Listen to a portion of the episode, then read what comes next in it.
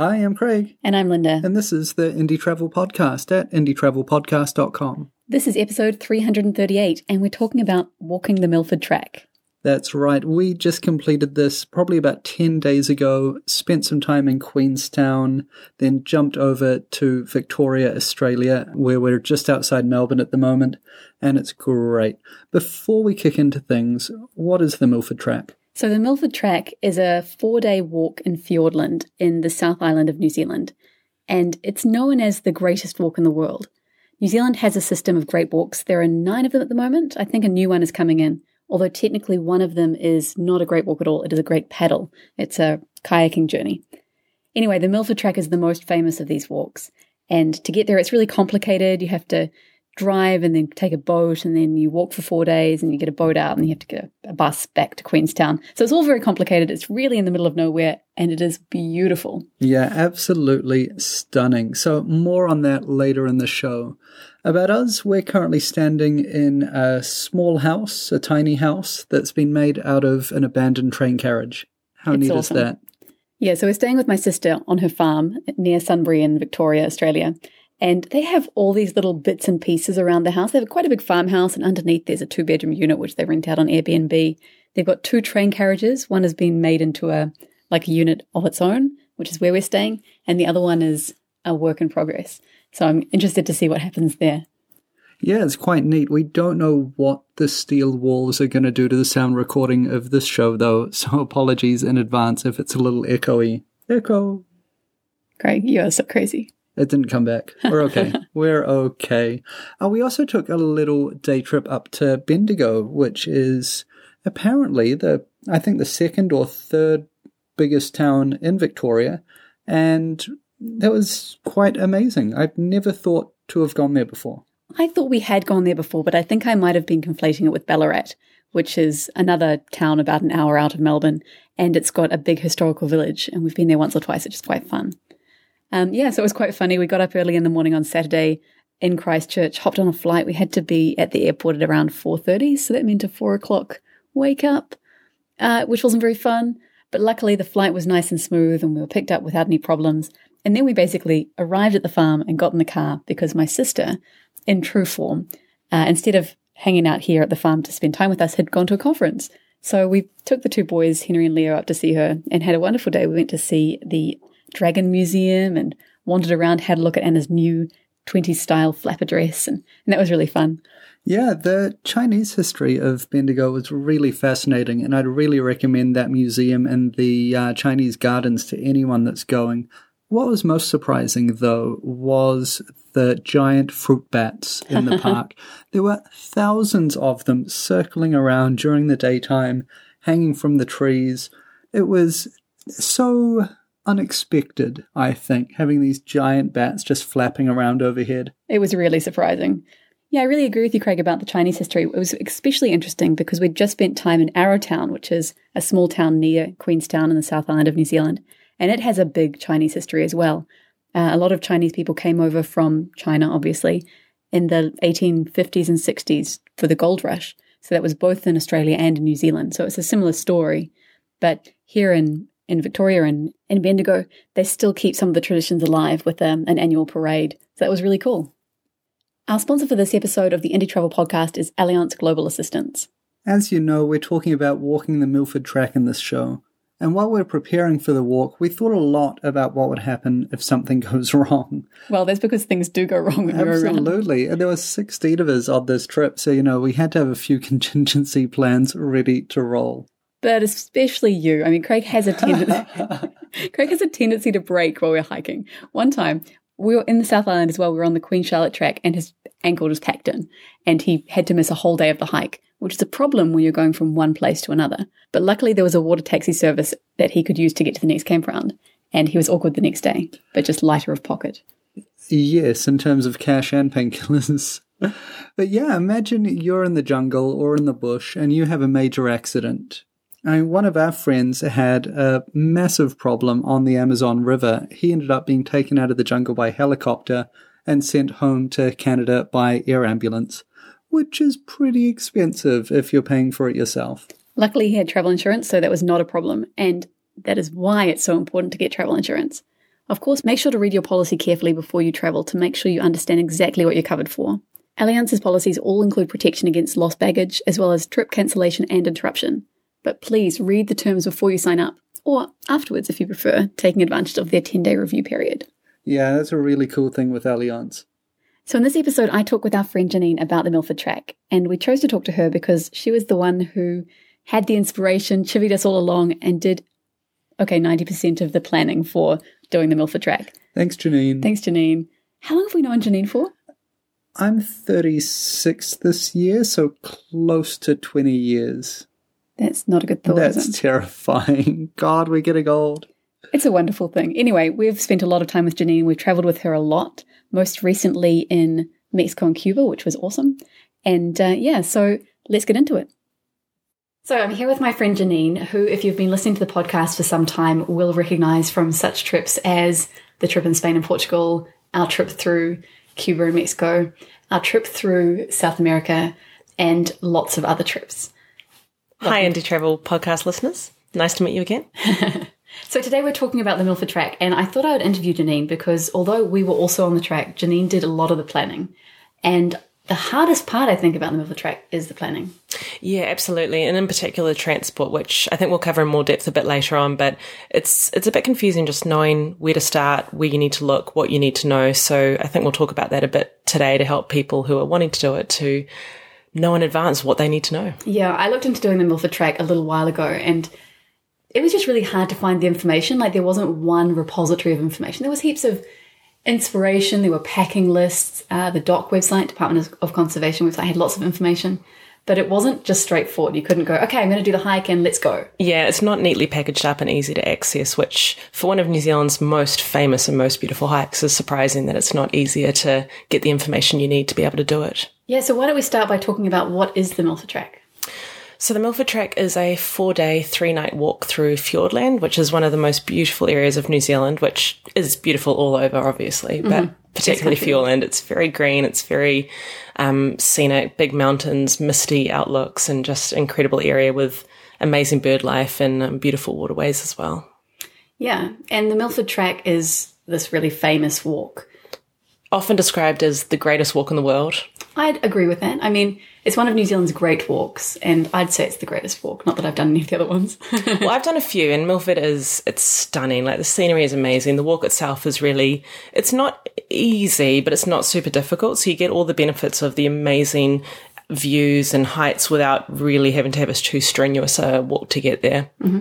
Why did you want to do the Milford Track? I can't actually remember the specifics of the Milford, but the genesis came from this time last year. I did the Tongariro crossing for my birthday, and my birthday was on a Wednesday, and I decided to just take the day off work, drive down to National Park, which is about five hours drive from Auckland, where I live, do the Tongariro crossing, stay overnight, do a few other things. And just on the day, like instead of spending your birthday in the office and everyone's like, oh, happy birthday, did you bring us a cake? um, I was out on the great outdoors doing something amazing. And it was an incredible bluebird sky day um, when I did it. And it was just such a good feeling that I decided from then on that I would do a great walk every year for my birthday. So I got Not necessarily a great walk, right? Because wow. next year we might have some plans to be somewhere else. Maybe a, a great type of walk. Uh-huh. so anyway, I got back to our accommodation in National Park after doing um, Tongariro, and I think Milford was just suggested by someone who's been an amazing walk. So I looked it up, and it happened that the tickets went on sale two weeks later, which was the fourth of May. That's um, a very important point. Which is a very important point. So we may as well get onto that now. Uh-huh. So tickets went on sale on the 4th of May and I was like, oh, what brilliant timing. I'll ask around my friends. And turns out we got a group of 17 of us keen to do the Milford. Um, and then when the tickets went on sale, it was 4th of May, 9 a.m. And I had a, a, group of friends lined up all ready to buy tickets and would just get whatever dates we could get because we wanted to look over Easter, which also fell on school holiday week um, in New Zealand. Um, we had four of us trying to buy tickets, constantly refreshing the websites from, you know, 8.59 a.m. on the 4th of May. It was like buying tickets for Glastonbury. It was insane. We could not get through. The website was crashing. One person finally managed to get some dates and we are like, book it! And we got them. They weren't quite the dates we wanted, but they were very close.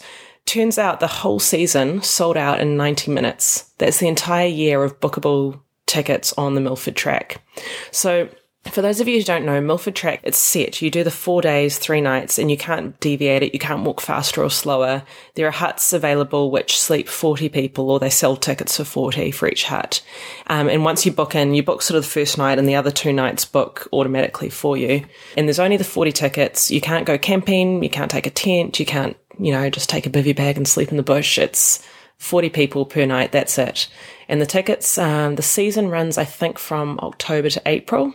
Mm-hmm. Um, and those are the ones that you can book. And if I'm correct, the rest of the year tickets aren't bookable. You just sort of turn up because it's off season. It's a lot wetter and wilder and windier, and people don't go as often. Mm-hmm. So, if you, you want to still stay, but you have to have a different kind of pass, and also they take the bridges away, so it makes the yeah. experience quite a lot different. Yeah. Fun fact about the Milford: apparently they use helicopters to remove all the bridges over winter because of avalanches and you know torrential rivers and that sort of thing. So all the bridge, bridges that we walked across, with the exception of I guess the big suspension bridges, mm-hmm. are all taken off, and winter walkers I don't know what they do. Yeah, well, some of the bridges weren't completely necessary because the rivers weren't very big at the time. But I remember walking over some bridges going, I'm so glad about this bridge. And I didn't even know they took them away at the time. Yeah. So, yeah.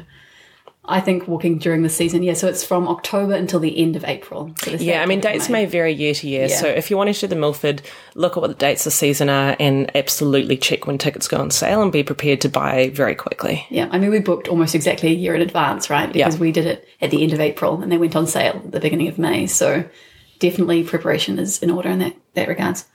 How much did the tickets cost? So tickets were $54 per hut per night. So that's 162 New Zealand dollars in total for the three nights. Mm-hmm. Okay, so obviously booking your tickets is a very important logistical challenge. Then you actually have to get transport to the start of the walk and away from the end of the walk. Let's talk about that. Yeah, so this was, as Linda said in the beginning of this podcast, like surprisingly lack of information on the Milford and these critical things like transport because you can't just drive to the start of the track or get a pickup from the end. You have to get a boat at both the beginning and the end. And then chances are you'll need to get buses or shuttles to meet the boats. So let's start from the beginning. The track starts at Glade House. And to get to Glade House, you need to get a boat from Te Anau down. So that's a one hour boat trip. They run, they've got a pretty regular schedule and you can look that all up online and you can actually book it through DOC as well. Then once you finish the track, you come out at Sandfly Point, aptly named, and it's the home of the sandfly, apparently. Mm-hmm. So when you get out to Sandfly Point, you then wait for a, a little shuttle boat to take you to Milford Sound. And Milford Sound is a very big sort of tourist spot. There's a lot of boat trips, overnight cruises, buses, helicopters, flights, all sorts of things when you get there. Sandfly Point to Milford, the boat is about five minutes, um, and you can book that with Real Journeys. There might be a few other companies that do it as well because it's a very short journey, about mm-hmm. five minutes. So you need to book a boat at the beginning and a boat at the end. And then once you have those two boats booked, you also need to figure out how to get to the boat and back from the boat. So if you're coming from overseas, Queenstown's going to be the airport that you'll be flying into. And there are plenty of shuttles from Queenstown to Te Anau Downs, which is where the boat goes from. Alternatively, you might want to stay overnight in Te Anau before the Milford and get a shuttle from there. So companies like Intercity, TrackNet, um, I think potentially Real Journeys, there's probably a few of them do those shuttles. And the things you just need to look for is the timing. Um, alternatively, you can get a rental car and drive yourself there. It's about two and a half hours from Queenstown to Te Anau Downs, mm-hmm. where the boat leaves from. And if you do that, you'll just want to make sure that you're not leaving valuables and that sort of thing in your car. There is secure storage at Te Anau if you want that option instead, and then get a shuttle from there. Can you give us an idea of how much a bus from Queenstown to Te Anau Downs would cost? I think it's around ninety dollars. Um, I remember for our group, it was more economical for us to hire rental cars. I think if you have any more than probably three people, it would definitely be worth looking into a rental car for that leg because it's quite expensive to get from Queenstown to Te Anau Downs. So even hiring a rental car and then parking it there for four days that you're not using it mm-hmm. still worked out cheaper than paying for four people to get a shuttle. Yeah. Okay. So you get to Queenstown by plane. You get a hire car or a bus all the way to Te Anau Downs. Then you get a boat, which is about an hour and a half, which takes you to Glade Wharf. Then you do the walk. You get to the end, Sandfly Point. Five minute boat shuttle to Milford Sound. And then you get a bus all the way back to Te Anau or to Queenstown. That's right. So we did that leg with uh, TrackNet. I think there's a few other companies as well that will do that one. And they had the option of dropping us at Te Anau Downs, which is where we left our car, Te Anau, which is where we had left a car in secure storage, or some of the people on the trip were going all the way back to Queenstown. So you do have quite a few options there. It's just a matter of finding them and making sure the timings work as well. So, as a general guide, how much would you say you need to allocate for transport from Queenstown back to Queenstown? So Queenstown to Te Anau Downs, I think, was around ninety dollars for a, a shuttle, and then from Te Anau Downs, the boat trip that's an hour to Glade Wharf, and then from Sandfly Point to Milford, which is five minutes, and then getting the shuttle from Milford back to Te Anau Downs, that all up was around one hundred and then instead of getting, um, you could get another shuttle back to Queenstown, which would probably be another ninety, or you could skip those two Queenstown to Te Anau Down legs and buy a rental car instead. Okay, so it does get a bit pricey, right? Yeah, so all up, my group, we looked at about track fees were 160. The boats were around 180. We had rental cars that we're chipping in about, um, I think $50 each for.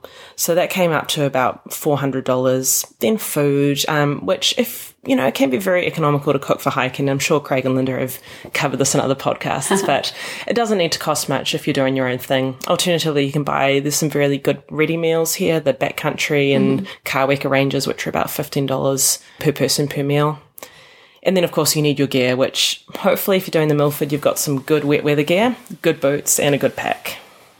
Yeah, I think wet weather gear is a really important thing to talk about because the Milford Sound area is one of the wettest areas in the country, right?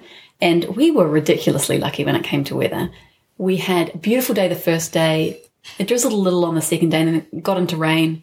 Third day was a bit misty, got a bit rainy and was really cold because that was when we were up on the peak. And the last day, beautiful and sunny. So that was spectacularly good weather. Yeah. that was really lucky. We didn't really need, we needed kind of pack covers, but we didn't really need wet weather gear at all, did we? No, we were very lucky. Like I bought waterproof pants for the trip and I didn't actually end up needing to use them at all. I used them today when we went cycling from Queenstown to Arrowtown, but didn't need them on the Milford. My partner's parents did the Milford track two years ago and they actually got rained in. Um, one of the huts, it rained I could be wrong on this, but I think it was something like four meters overnight. Um, and they had obviously couldn't cross the rivers because they were so swollen, so they had to stay a second night in the hut that they were in. So it does rain a lot in the Milford. I think it's one of the wettest areas in New Zealand. And this brings us to another good point is around emergency meals and just sort of being in general prepared for unforeseen events. So when you're going hiking in New Zealand, you always want to have at least one day's emergency food supply and water supply. And with the Milford, you know, it does happen that you might need to stay an extra night at a hut that you weren't planning to because of poor weather conditions. Yeah. So you want to make sure that you're prepared with food and warm clothing as well.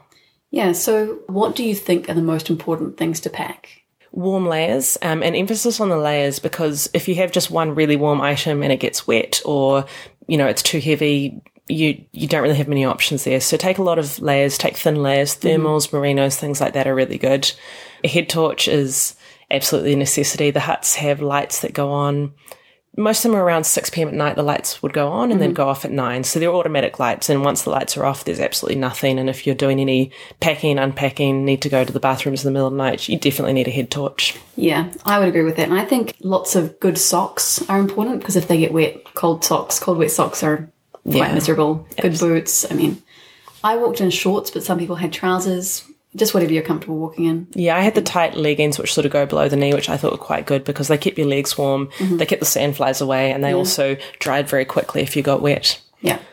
And then, yeah, maybe a wicking kind of t shirt. Yeah, as you say, thin layers. I had polypropylene. Merino is really good. And in New Zealand, you can get them quite cheap. Hats, sunglasses. gloves. I needed gloves, at the Gloves. McKinnon Pass. Um, that's a good point to mention actually is the McKinnon Pass you go up to around 1140 meters and it's very cold at the top. It's typically around zero degrees there, mm-hmm. depending on the time of year, could go well below. And it was also very windy, wet, cold. So it's good to have not only waterproof layers at the top, but really good thermal layers and things to protect any of your exposed skin areas. So I wore gaiters, which protected my legs below my shorts, and I had my ski gloves, which mm-hmm. I do not regret packing for all the extra weight. They were invaluable at the top. And of course, a hip flask of whiskey. Yeah, very important. No, but I agree with you about the gloves. I wore gloves pretty much the whole walk, even on the warm days, just because the wind could be quite biting. Mm. So that was really good. Okay, let's talk a bit about the experience. What did you enjoy about the walk? The scenery, obviously. I mean, it was. I live in the North Island of New Zealand, which is beautiful and has like a lot of amazing places, but the South Island is just different and it's different type of bush, different type of scenery, different type of forest experience. And it's very green, very mossy, very, I don't know, enveloping. It was, it was a really interesting walk from the, the foliage and you know what you see. The bird life was also incredible. Like most days, you walk out the door and you're just surrounded by birds. You can hear them everywhere. There's some really interesting, curious um, creatures. Like the robin would come up and sit on your boot if you stand still for too long because they're used to. You know, hikers walk past and they scratch up the dirt and they might be getting bugs under there, so it'd come and like follow you and hang out. Um, the kea is an infamous bird in New Zealand for its cheeky antics and they were um, quite common in some of the huts that we stayed at, and mm-hmm. they're just amazing animals, and they're very intelligent. They've been known to pull the rubber lining from around a car window or a windscreen because they know that they can push it in and then get inside the car and then scavenge any food that people might have left inside. I mean, that from a That's parrot, awesome. it's incredible. I read recently that the kea has a special laugh, like a, a call, and it's like their cheeky laugh.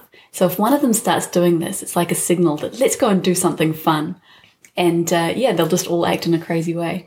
and we really saw that. We saw keas acting in a crazy way. Yeah, they're very cool. I enjoyed the bellbirds. There was one point where the bellbirds were all singing. There were six or seven, all just in one little area of bush singing to each other. You walked along, as you say, like this green, lots of foliage. Very lush. Lush area. And then the bellbirds are singing in the background. It was magic.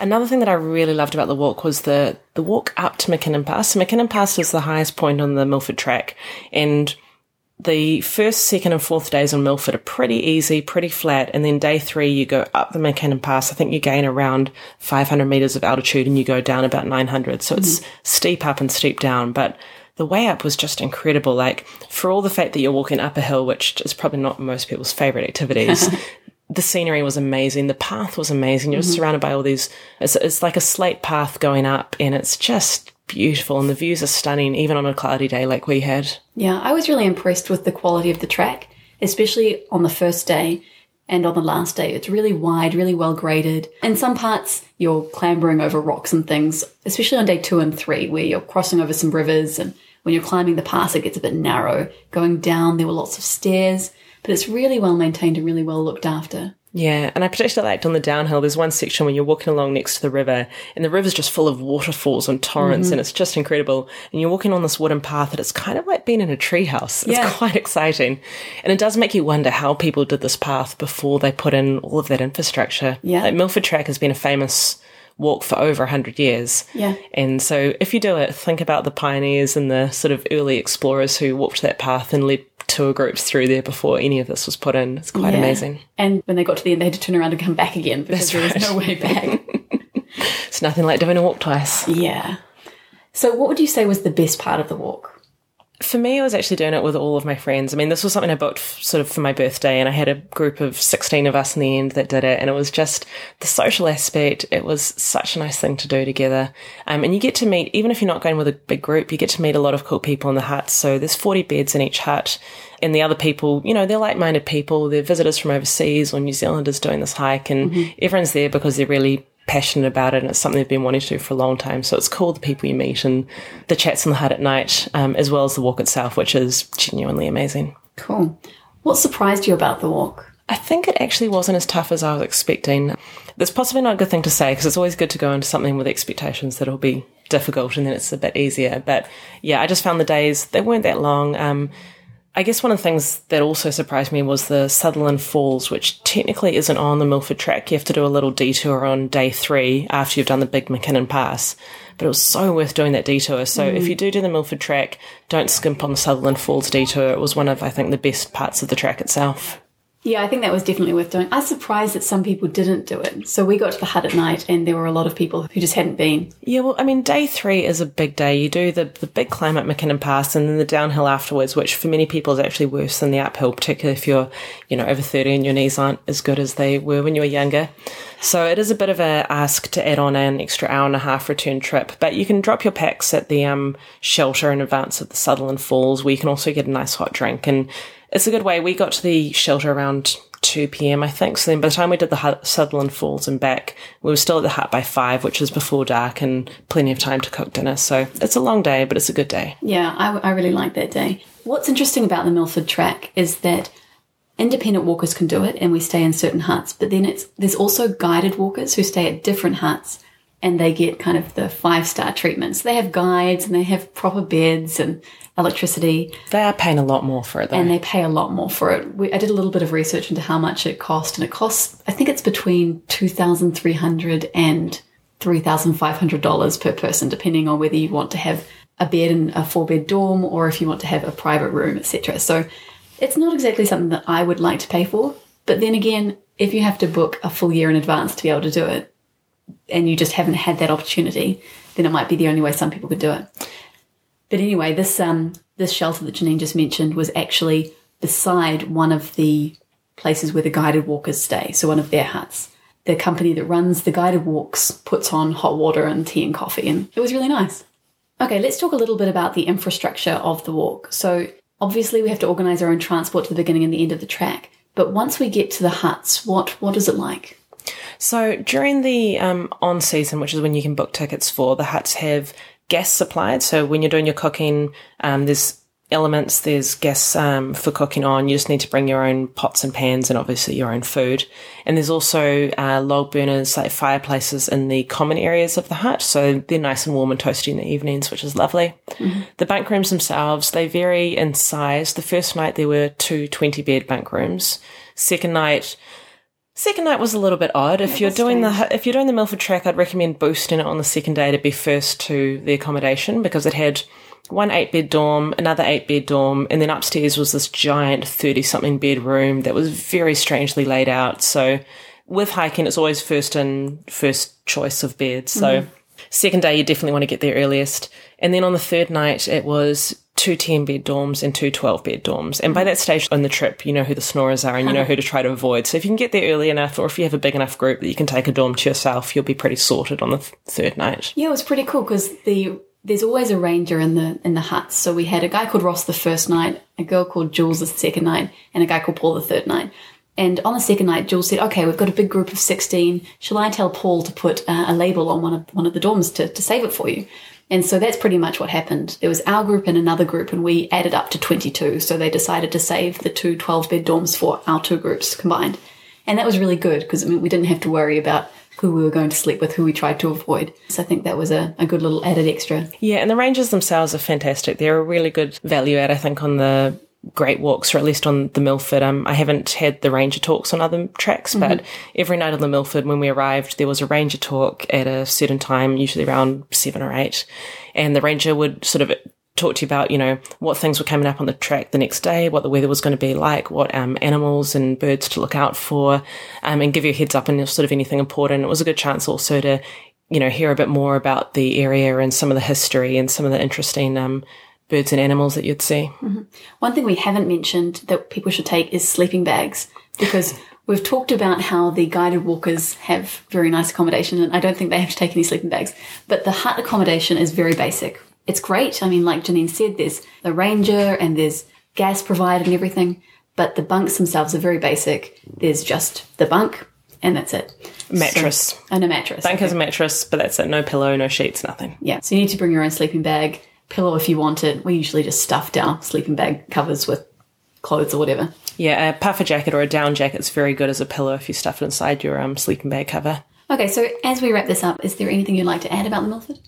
I guess not so much about the Milford, but maybe just for people to be aware that, you know, the Milford track itself, it's very popular, it's very famous, and as we mentioned, it sells out really quickly. There's a lot of other great tracks that you can do in the same area and things that are probably equally as beautiful as Milford. And as Linda and I progress through a few more of these great walks over the next few years, we'll keep you posted on that. Awesome. Thanks, Janine. Thanks, Linda. Cheers, Indie Travel Podcast listeners. Thanks, Janine, for coming on the show, and thanks very much for the year of preparation that went into planning such a great trip over the last month. You're an amazing person, and we love you. Well, as we wrap up what's happening with us, we are in Victoria still over the next couple of days, not doing much, just catching up on work, spending time with family. Babysitting, then, actually. Well, babysitting. Uh, yeah, spending time with looking after. Yeah, so you know. the story gets even better. You know how I said that my sister wasn't around when we arrived in the country? Not only was she not around, she's also not going to be around for three days of our one week trip because she's going to another conference in Auckland. And um, when I asked her about this, because she told me that she was going, I said, Oh, you know, and how does that work with our visit to you? She said, Oh, hmm. But in the end, she's decided that it works perfectly because we can look after the kids. So it's great. I mean, we really love spending time with the with the boys. But uh, yeah, the, the idea of coming here to spend time with family and half the family skipping the country, interesting. Classic, classic. But then this weekend we jump on a set of flights and head up to the UK. So Goodbye, rain falling on the train carriage roof here in wintry Australasia. We are heading up for the European summer. So, Europe, hear me, you've got a week to sort this weather out. been looking pretty cold as I've been checking out temperatures. I want to put these polyprops thermal kind of tops back in the bag and not pull them out again for the next several months. Yeah, I'm happy to have them. I'm happy to carry them. I just w- want to not have to use them. Well, anyway, we'd like to say thanks to the sponsor for this episode, Allianz Global Assistance. As you know, we believe that New Zealand is a wonderful and amazing and spectacular country, just to put it lightly. And we think that you should definitely come and visit. And when you come, make sure to get travel insurance. Yeah, do a day hike if you can't go on one of the great walks. And because things do go wrong on trips, make sure you have that. And with peace of mind, you'll be able to enjoy your trip more. If you're in the States, check out Allianz's website, allianztravelinsurance.com. Or if you're outside of the States, then do a search for Allianz Global Assistance and your country name to find your local site. Well, I think that's us for this week. Until next time, travel well.